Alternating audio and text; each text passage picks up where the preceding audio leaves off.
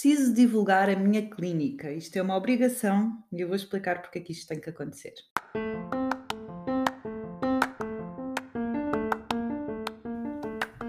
Olho para a Coisa com Ana Gonçalves, o podcast para profissionais de saúde empreendedores que querem criar ou ter um negócio de sucesso. Conversas informais e descomplicadas sobre os desafios de ter um negócio na área da saúde.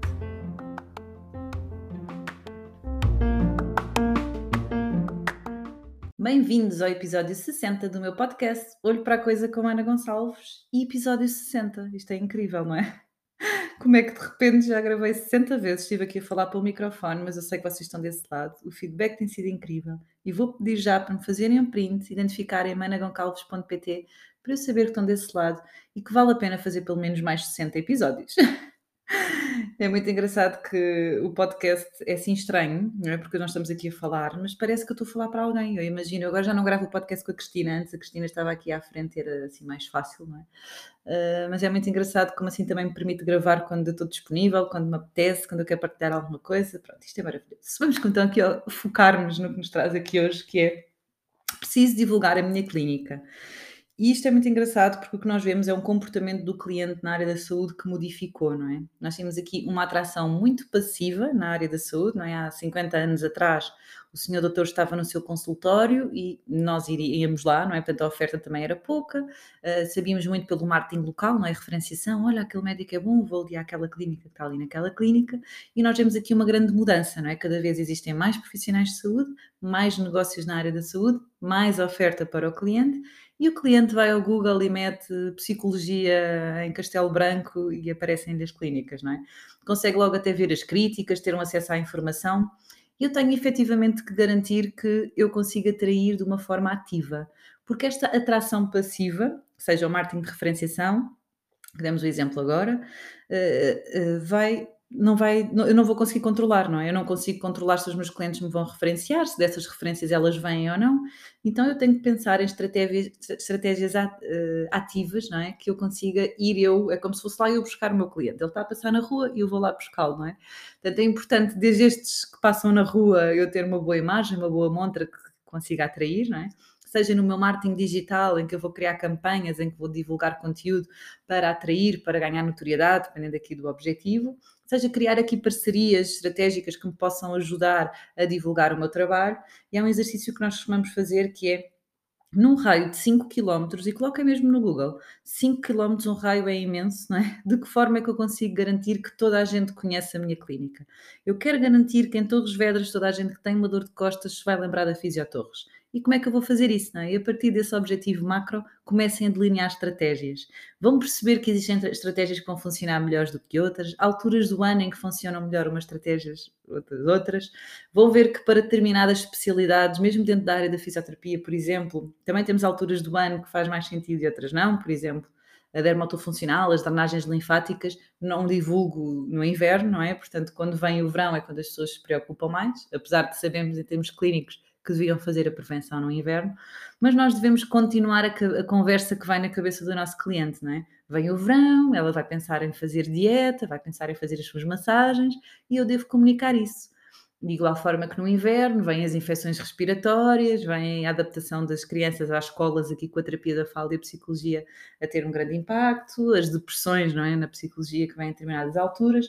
Portanto, no fundo, é nós percebermos e termos várias estratégias, não é? Eu posso ter uma estratégia que funciona, mas eu não devo depender daquela parceria, não é? Eu não devo depender daquela estratégia.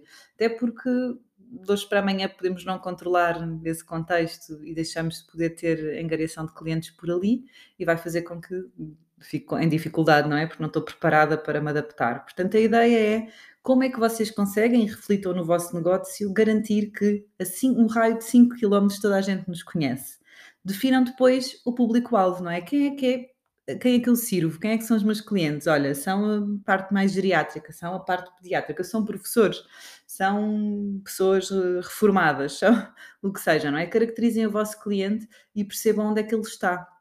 E onde é que ele está e onde eu devo estar. Uh, e, e, isto não existe, mas se houvesse um marketing, marketing de ruído, era o marketing que eu aconselhava, é marketing de ruído, fazer ruído em todas as formas, não é? Eu saber que há um mercado ao sábado ou domingo aqui localmente e eu vou distribuir flyers, é eu ter posters em todos os cafés, eu fazer campanhas pagas na, nas redes sociais, é eu no Google ter o meu site e estar bem cotado, pedir aos meus clientes para me classificarem.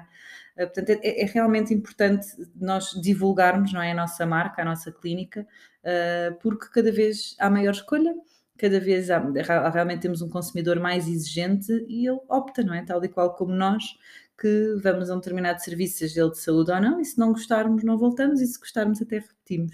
E às vezes até gostamos, mas até vamos experimentar outro. É? Portanto, eu, além da satisfação do meu cliente, eu quero que ele fidelize, eu quero que ele volte, que ele repita aquela experiência. É? E aí já íamos falar, de, depois da divulgação, não é? Toda a experiência, a jornada do cliente. Por isso, importante, estamos no século XXI, temos que divulgar, temos que ter mais do que uma estratégia. Temos que garantir que neste raio de 5 km temos este marketing de ruído, marketing de ruído em todas as dimensões e todas as estratégias que vocês consigam implementar. Vão ter dificuldade muitas vezes a começar, não é? Portanto, listem as estratégias, todos os meses implementem uma estratégia nova, meçam, percebem quantas pessoas vieram daqueles flyers, quantas pessoas vieram daquela aula aberta ou workshop que fizemos, daquela parceria, uh, que empresa é que eu até posso criar aqui uma parceria que me vai divulgar os meus serviços. Portanto, no fundo, eh, é, é, garantir que toda a gente não é, que precise de uma consulta de medicina dentária, de psicologia, terapia da fala área, que seja, vem à minha clínica, não é? Eu quero garantir que eu sou a escolha. Para isso, eu preciso divulgar de uma forma ativa e proativa e deixar esta postura mais passiva que os profissionais de saúde tinham uh, antigamente. Por isso, boas reflexões, boas estratégias para atrair clientes. Eu tenho o meu e-book, se quiserem ir ao meu site, tem um e-book gratuito sobre como atrair clientes para descarregarem. Uh, certamente vos vai dar aqui uh, vários, vários, vários, vários conteúdos para conseguirem delinear estas estratégias. E se tiverem alguma dúvida, também enviem uma mensagem privada, que eu estou disponível. Até para a semana e bons negócios!